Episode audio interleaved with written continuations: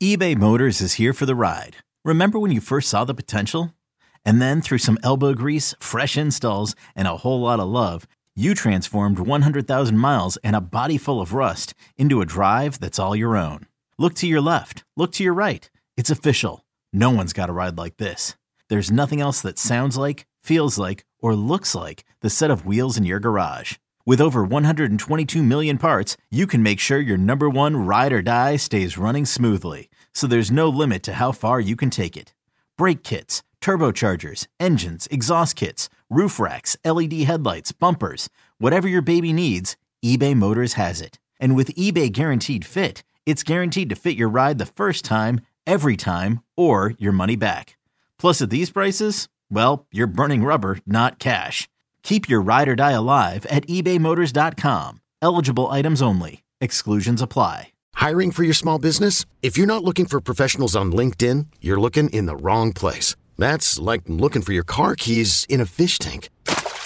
LinkedIn helps you hire professionals you can't find anywhere else, even those who aren't actively searching for a new job but might be open to the perfect role. In a given month, over 70% of LinkedIn users don't even visit other leading job sites. So start looking in the right place. With LinkedIn, you can hire professionals like a professional. Post your free job on linkedin.com slash recommend today.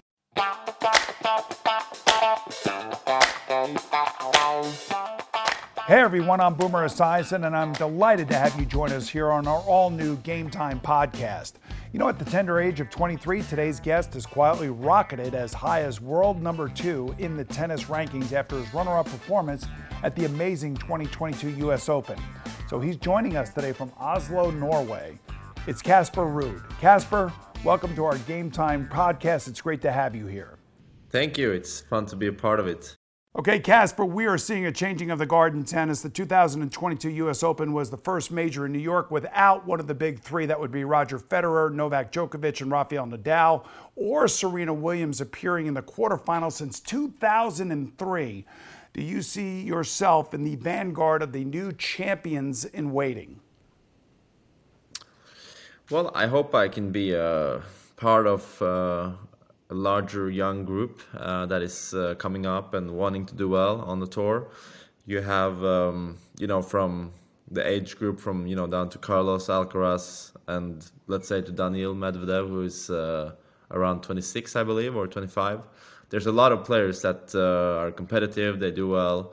They are great players, and I hope and think that they will uh, be on uh, on top of the rankings and for many years to come. And um, I hope that I can be a part of that group and that I can stay competitive with these guys. And um, some of them I grew up with, some of them are a bit older, some a bit younger. So it's fun to see that. Uh, you know, tennis is uh, developing, and uh, that um, a young generation is sort of on the way, and we're still you know, have uh, struggles sometimes of beating, you know, Rafa and Novak, but um, I think we're getting closer and closer. And U.S. Open was, uh, you know, nice example of what the future can look like. So uh, I hope I can uh, be a part of that future. You know, as someone who grew up uh, following the big threes every move, really, what was it like facing those guys? Were you intimidated, or were you looking at it as an opportunity to do something great? Yeah, it's obviously a little bit intimidating and difficult because, first of all, they're such good players. They have been on top of the world for the last, uh, you know, 20 years. So, and and for good reason. They have uh, taken tennis to a new level, and that's that level. You know, the young players are trying to reach, uh, and some of them have gotten quite close, I would say, but uh, they still, except for the US Open, are still winning the Grand Slam. So they still have an extra gear or an ace up their sleeve. But um, yeah, it's been fun. I, have watched so much tennis in my childhood that sometimes when I play these guys myself, it doesn't feel real that I'm out there playing them since I watch them almost too much sometimes. So. Uh, but now I got to play and practice with many of the top guys for a long time, and it feels more natural and feels like we are more competitors now than just me being a fan out there and playing my biggest idols. So uh, it's nice that it's sort of become more of a um, routine, and I've done it a couple times already. That I can say that you know I actually look at them more as competitors as just uh, than just idols. So you were in the running for most improved player in 2021. So how did you improve your hard court game to the extent that you reached the U.S. Open final on that surface? Now, did that work take place during the pause in the pandemic? Well, good question. In, during the pause in the pandemic, I, I did a lot of good workouts, especially fitness and all of these things that you know you typically don't you typically you typically don't get a four or five month uh, time off in this world. Uh, the only time off we have is pretty much in December in our preseason and time off. So to have four or five months, we really built. Uh, physically well, but um, I did honestly play mostly on clay because uh, it was spring and summertime in Norway, and that's the most common thing to play on in Norway in the summer. So but um, I don't know. I just I think I improved my self belief and self confidence out there on the hard court that I can uh, play well there and that I can challenge big players. I've beaten some good players on hard court now, and that has obviously given me confidence to believe that I can do it more times and uh, that I can. Uh, compete with these good guys on no matter what the surface or maybe not grass for the moment but the hard court and clay at least i feel like i can uh, I can do quite well. You know, of the newer players, the newer top players that you were mentioning, do you feel like you have a biggest rival on the court now? Ooh, good question. I've played some of the guys a couple of more times than others. Um, I think I played actually Andrei Rublev the most times um, in our in my career or in, in our careers against each other. But um, not yet. Let's see in a couple of years if there are anyone who stands out more. But uh, I have lost a couple times to you know Medvedev and Alcaraz. You know, a couple time, a couple guys that I haven't been able to beat yet. So those are guys I would like to try to beat, of course, and uh, get my revenge in a way. So let's see. But uh, I wouldn't say that there's one just yet. But uh, there are uh, many that are uh, have beaten me a couple times and most of them, except for some, I've been able to beat at least once. So that's uh, that's at least a nice thing. So let's see how the fu- what the future holds. I know that you like golf, and I'm just wondering if you met your fellow countryman Viktor Hovland, and are you paying attention to how well he's doing on the PGA Tour? Yes, of course, I'm paying attention. I watch a lot of golf on TV on my spare time, but uh, in, I haven't met him in recent years. I think we're both pretty busy, but we actually did go to high school together, was on or not together, but in the same high school. He was a year older, so we didn't go to the same class, but uh, same school. And um, you know, he was not the most what should I say um, uh, friendly. No, he was he was very friendly. That's not right. Mm-hmm. He he was not maybe the guy who noticed more on, on in the school. You know, he was uh, sort of pretty quiet and just normal guy. And I was not there a lot either, so we weren't, you know, we weren't good friends or anything. But I always respected how. Uh, you know, my my uh, I have I have very good friends with another golfer who was my age, and I always played some rounds with him and respect how good they are in in, in their game. And uh, but I never really hang out too much with Viktor but. Um, but yeah, I have obviously watched him a lot on TV and uh, what he has done. It's just incredible. It's motivating for me and I think for other probably golfers and also other athletes in Norway, golf players from Norway, to see that a Norwegian can do well. So uh, he's he's great for our country. Okay, folks, we're talking with Casper Ruud here on the Game Time podcast. And Casper, let's recap your epic 2022. And we're going to start with the French Open. What was it like going against France's Jo-Wilfried Tsonga, who was playing his final tournament before retiring, and the crowd at Roland Garros had to be electric?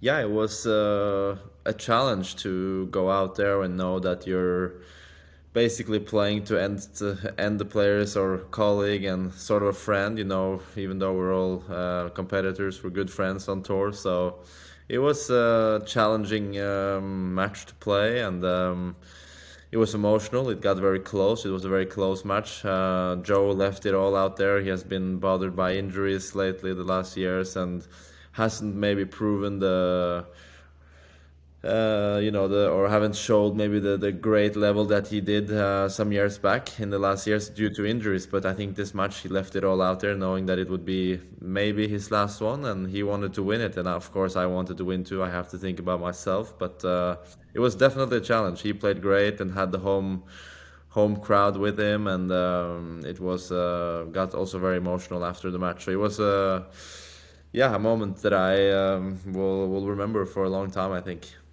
Yeah, that was the, the first moment in that particular tournament. As you progressed through the tournament, you became the first Norwegian to reach a major final, but across the net, none other than the king of clay himself. That's Rafael Nadal. Of course, we all know that. So this happens to be your original tennis idol and mentor. So, what were your expectations going into playing him on clay? Well, um, I just tried to enjoy, of course. We all sort of knew that he had been dealing with uh, some pain in his foot, that he wasn't maybe as fit as he has been before. Uh, so I, you'd like to think that you know if there's ever a chance to actually beat him in the final, maybe now is the time but uh, he has dealt with pain before and injuries before, and um, he uh, you know came out that day on the final and played uh, too good for me. That's the only thing I can say. I, I, wasn't able to you know answer any of his questions that he threw at me. To put it this way, uh, he had a couple of gears extra that I didn't have. So you know, but at the same time, I enjoyed it. Uh, it was my first final and thinking that you know I might never ever reach a final again. So I'm gonna at least try to enjoy it, even though I won't win. So, um, but uh, yeah, it was uh, to see Rafa on the other side of the net in the final was something uh, that has stuck with me for a long time. That memory as well, and I think it will stuck stuck uh, stick with me for a long time and probably for the rest of my life. So hopefully there will be more you know enjoyable and fun memories and there has been already this year but uh, that one will stand out for uh, for for a long time. Let's spin ahead three months to the U.S. Open, and you came here to New York as one of five potential new world number ones. And what I love about tennis right now is that there is a changing of the guard, if you will, at the top of the uh, top of the seeds. And you were seated number five, and in the third round you faced American Tommy Paul in front of his home countrymen, and uh, you took five sets over four hours and 23 minutes. I mean, that's a marathon tennis match. You couldn't have been expecting that. And what did you learn from that? Yeah, well, I, I played Tommy a couple times before, uh, and at Grand Slams as well. Uh, I played him one time at the Roland Garros. Was five setter there, and at the Australian Open it was a tough four setter. So I knew that I was facing a tough opponent, and um, you know, when we got to that fifth set, I just said to myself that you know it's time to step up and try to just leave it uh, all out there, and uh, I guess that worked in a way. You know, I played uh, some of my best tennis this year in that fifth set, and um, was just uh, walking on water somehow. And I mm-hmm. found some ener- energy in the fifth set after playing four hours that I didn't know that I had. But uh, yeah, I was I was quite tired after the match and the day after, so I'm glad that they gave us a day off between the matches. So, um, but yeah, that was a very fun match playing on Arthur Ashe Stadium, which was at the time the the biggest court that I had played on in the U.S. Open. So, um, in with a you know I wouldn't say a full packed house, but it was quite a lot of people there, and the energy was something that I had never experienced in the crowd. It was you know tennis is a sport where typically the the crowd are quiet during rallies, but at, in New York and in the U.S. Open, they don't really they don't really care. They they are cheering all the time and they're quite loud in the stands. So if you know the first games or the first set, it took a while to get used to you know just that summing or what you can call it from the crowd. So it was um, it was uh, yeah great. It ended up being a great match and obviously ex- extra fun for me winning it, but um, was. Uh, I think it was a good way to prepare myself to play on our uh, Arthur Ashe Stadium as well because that's even bigger. It is bigger. And you know, Casper, I am a New Yorker and we never shut up. We just always are talking and we don't care what anybody else is doing, especially when they're playing tennis. Now, you became the first Norwegian to reach the U.S. Open final, obviously. And this time, another Spaniard was standing in your way, and it wasn't Rafa. It was 19 year old sensation Carlos Alcaraz. So, what is his game like, and had you played him before that final? I had played him a couple of times before. He had beat me two times before, and uh, actually the the previous match was also in the states in the final down in Miami at the Miami Open. So that was at the time the biggest final of both our careers and lives, and um, it was a big match for us. And he ended up winning. It was two two close sets, uh, and he's just this uh, you know phenomenal wonder boy talent that comes up every once in a while. So you just have to accept and respect how good he is. Um, but you know he had had some tough matches leading into the finals, so I you know tried to think as well. You know he's probably a bit more tired than me because he had played more hours uh, before. So I was trying to think like this, but uh, we came out in the final. I think we both played great a great match. It was many fun rallies and long ones, and uh, I hope it was an exciting match to watch. At least I thought it was exciting to play myself. So uh, it was close there in the third set. Um, I had a couple of set points that, of course, I wish I could have won, but you can't do anything else than just give it uh, give it your uh, your best and your all, uh, all you have and that's what I did and it was just you know just not enough and uh, I will try to work hard to put myself in a similar position again and hope that I play a non-Spaniard in the in the final next time. you know, Casper, it was exciting. Now we're just getting warmed up with Casper Ruud. We'll talk about growing up under the guidance of the man who is now Norway's second greatest men's tennis star, Casper's dad, Christian, when game time continues right after this.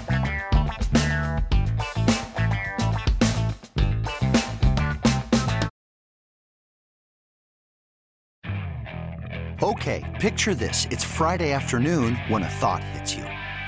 I can spend another weekend doing the same old whatever, or I can hop into my all new Hyundai Santa Fe and hit the road. With available H-track all wheel drive, and three row seating, my whole family can head deep into the wild. Conquer the weekend in the all new Hyundai Santa Fe. Visit HyundaiUSA.com or call 562 for more details. Hyundai, there's joy in every journey. Selling a little or a lot? Shopify helps you do your thing, however you cha-ching. Shopify is the global commerce platform that helps you sell at every stage of your business. From the launch your online shop stage to the first real life store stage, all the way to the did we just hit a million orders stage. Shopify is here to help you grow. Whether you're selling scented soap or offering outdoor outfits, Shopify helps you sell everywhere. From their all in one e commerce platform to their in person POS system, wherever and whatever you're selling, Shopify's got you covered. Shopify helps you turn browsers into buyers with the internet's best converting checkout, 15% better on average compared to other leading commerce platforms. And sell more with less effort thanks to Shopify Magic, your AI powered all star. Shopify powers 10% of all e commerce in the US. And Shopify is the global force behind Allbirds, Rothy's, and Brooklinen, and millions of other entrepreneurs of every size across 175 countries. Plus, Shopify's award winning 24 7 help is there to support your success every step of the way. Because businesses that grow, grow with Shopify. Sign up for a $1 per month trial period at shopify.com slash odyssey podcast, all lowercase. Go to shopify.com slash odyssey podcast now to grow your business no matter what stage you're in. Shopify.com slash odyssey podcast.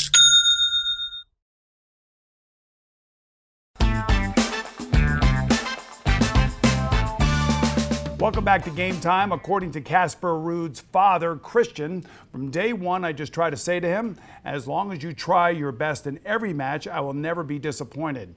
He has that calmness that he knows I understand the game and that I have been there and we are kind of in this together in a way. You know, in an early age, Casper, your parents exposed you to so many different sports as we talked off the air.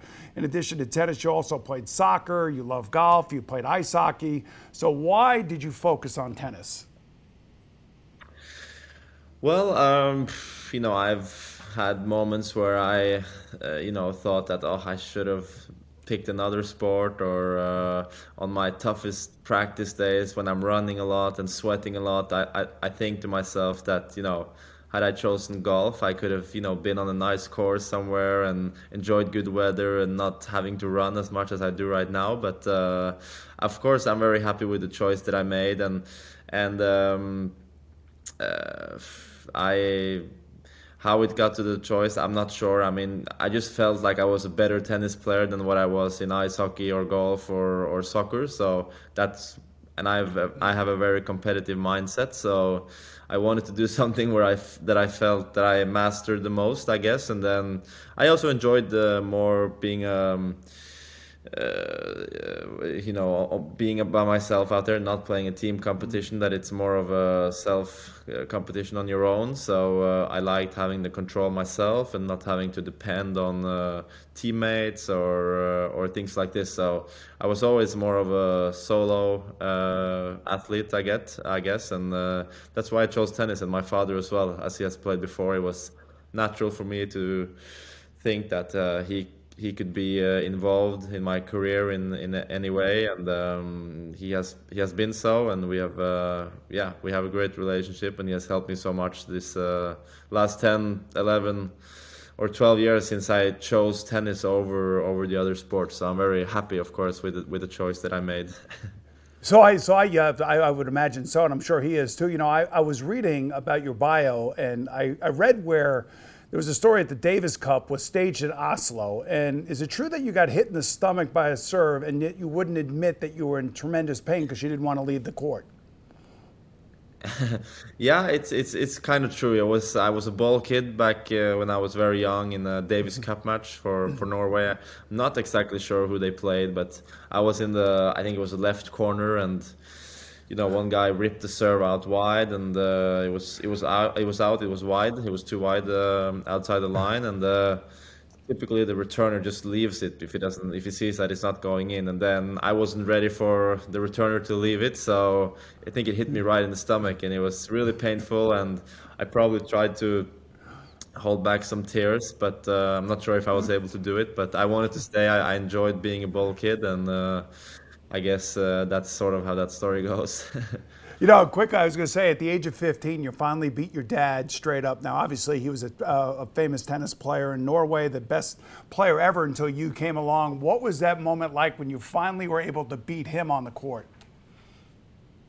It was fun. Uh, I mean, it was it was a nice moment. I had been asked sort of the question all my life. You know, when are you going to beat your father? How old do you think you will be, where is it going to be, when are you going to do it, uh, and and so on. So it was nice doing it, so I didn't have to hear that question anymore. Uh, and uh, now it's like you; they ask me how was it. So I guess I will never get rid of the question. But uh, it was it was nice. It was a uh, very exciting day because I sort of did two things at once. I won my first tournament on the ATP tour, and then knowing that the day after I would uh, become uh, number 34 on the ranking. My father was 39, so I knew that I would pass him. So I sort of had two, uh, uh you know, caught two fish at once, if you can say it this way, and um, yeah. and uh, you know, I, I, I, it was, it was. Um, my father wasn't there, so I had to call him over the phone. I was, he was down in Argentina in the Argentinian Open back in 2020, and he was back home, so he wasn't actually there with me. But it was a nice phone call, and I think he was happy to see that if his record was ever to be broken, that it was at least by his son. you know, I, I, think my son would do the same thing to me too, as well. So, Casper, when you made the decision to turn pro, how much of an adjustment was it for you to that lonely, live out of a suitcase lifestyle? Yeah, uh, I mean, I sort of lived a professional tennis player life since I was, you know, about 12 or 13 years old. So it starts very young. Uh, you start competing very young, and you start traveling quite young, uh, especially in Europe and in Norway. There's not that many tournaments where I get to play against other, you know, international players. I think uh, over in the states you have obviously a bigger country. You can travel within the states until you're about 14, 15. But at, even at 14, 15, you need to get out and you know show yourself to the other juniors around the world and uh, see what they how they are playing, what they're doing. So it starts very young. So even though I turned pro when I was I don't know 16 or 17, I still felt like I had lived that life for some years already, and I was ready for it. Uh, but yeah, I mean, it was um, it was it was a natural choice for me with my father around, and we discussed if I,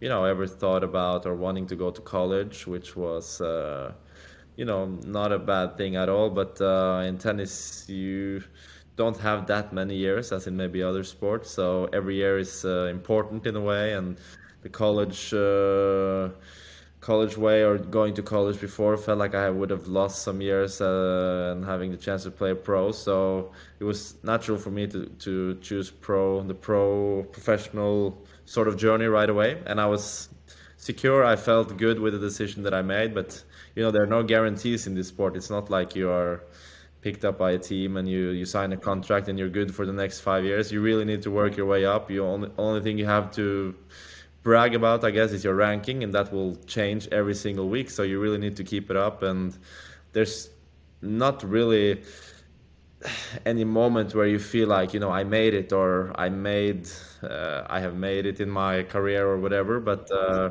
I guess in the position I'm now, it's easier to think back that you know I'm living sort of the dream and what I dreamed about as a young player and or a young young boy. And it's obviously very nice to be in this position. It's been a long journey already, even though I'm young. But uh, it's been a journey of ten years living as a professional athlete. I would say.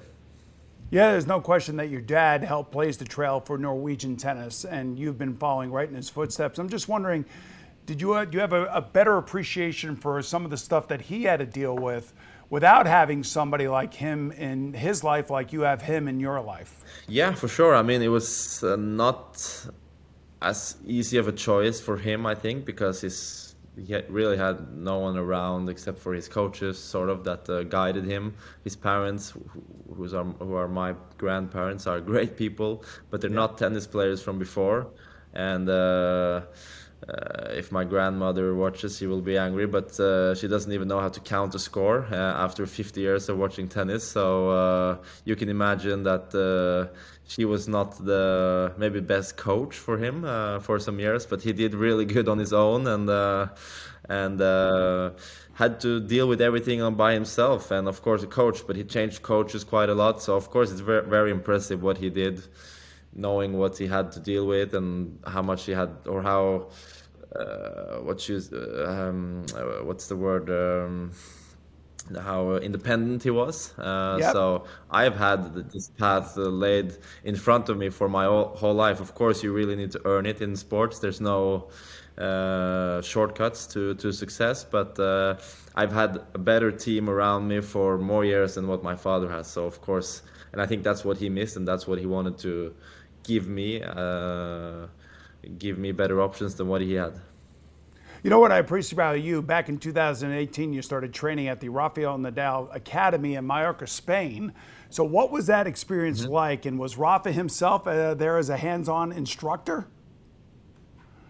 Yeah, I mean, he. I don't think he was there the first day I came and sort of uh, welcomed me with uh, shaking my hands, but uh, he was there from very early on, and uh, you know, I had practiced with him a couple of times before I went to the academy, so he knew who I was, and um, uh, we got to practice a little bit later that that year after I started, and he was always really involved and tried to give me some tips, and but at, at that time we were so far apart, or he was on a completely different level. I was ranked number 130 or something like this, and he was you know number one or two or three. I, can't yeah. remember exactly what it was but it was there's so far away. So i don't know. There wasn't too much for me to learn from him at that point other than you know how he practices how he works hard every day. And having achieved everything that he has achieved and won everything there is to win he still comes to practice every day works hard he's disciplined and never sort of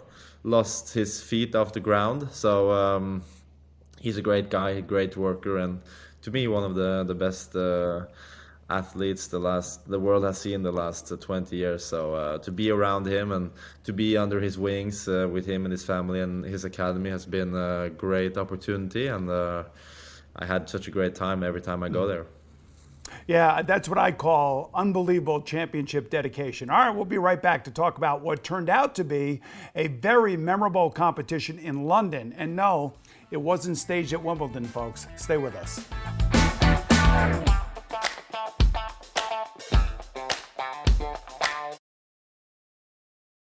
This episode is brought to you by Progressive Insurance. Whether you love true crime or comedy, celebrity interviews or news, you call the shots on what's in your podcast queue. And guess what?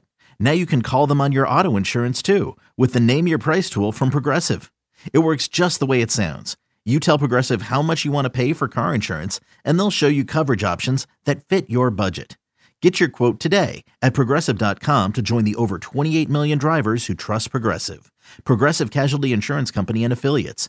Price and coverage match limited by state law. And now let's meet Team Europe. He reached the finals of Roland Garros and the U.S. Open just a few weeks ago. It's Norway's most successful player ever. And now world number two, Casper Ruud. Welcome back, everyone. Hard work may sound like a simple answer, Casper Ruud said about his rapid rise. But at the end of the day, we have heard many times from the legends of the sport, like Roger Federer, Rafael Nadal, and Novak Djokovic, that hard work gets you far. And you know, as it turned out, hard work eventually brought tennis's big three that would be Federer, Djokovic, and Nadal to London, along with the aforementioned Casper Ruud as part of Team Europe in the Laver Cup. That had to be amazing for you, Casper, playing with those three guys. Yes, it was uh, an incredible week. Uh, I got in on Tuesday and uh, just enjoyed every second I was there until I had to leave. So uh, on on Monday, the you know the seven days after, so it was. Uh, wish I could go back, obviously, and really relive it all. But um, that's just a once in a lifetime opportunity, I would say, and to be around think we should also mention Andy Murray, who's been fighting with these guys for the last 15 years as well. He hasn't maybe won as many slams as the other ones, but he has been a true competitor with them. So to be around those four and Stefanos as well, Tsitsipas and I having that opportunity to get to know them better and watch them up close, and of course that. Uh, heartbreaking Friday evening when Roger stepped away was uh, very emotional to watch up close, and I just felt very lucky and privileged that I could be there witnessing Roger saying uh, goodbye, and um, and uh, yeah, it was uh, like I said, it was emotional, but uh, yeah, also another moment I will re- remember for a long time. So it's been many of them this year.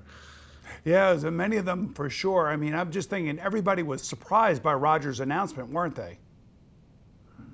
Yes, they were. I think I myself thought that uh, you know he was gonna work hard as he has done, but I think just the knee couldn't hold up any, anymore. But uh, I thought he would maybe try to give it another shot, the last shot maybe next year, and play some tournaments and see how it went. But I think he's had some fallbacks here and there, and the knee just hasn't been able to keep up with the with the playing anymore. So I think it was a tough choice, but he seemed to on him that he felt like it was the right one. So um, just happy that he's happy with it and uh, he has done so much for our sport. He set all the records he set the bar so high he took took the game to a new level. And then you know rafa and noah came after him chased him down and uh, at the moment they are the ones that hold the records uh, with slams but you know they're just all around each other at 20 or 21 or 22 so roger was the one who sort of uh, seems like uh, pulled these guys after him and then the three of them have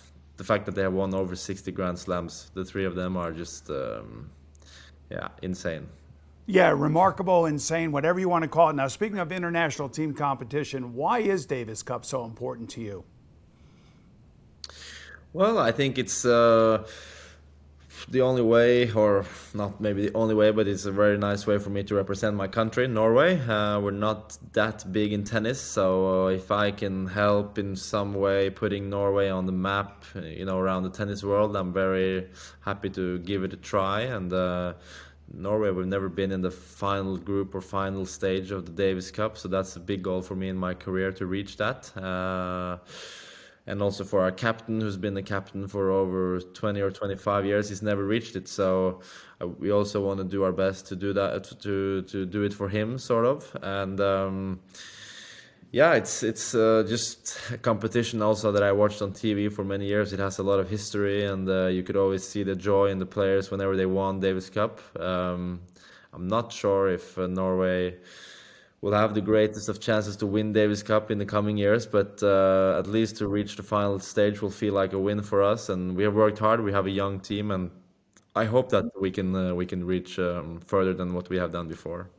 You know, your dad was a three-time Olympian. Do you plan to compete for Norway in the 2024 Olympics on clay in Paris.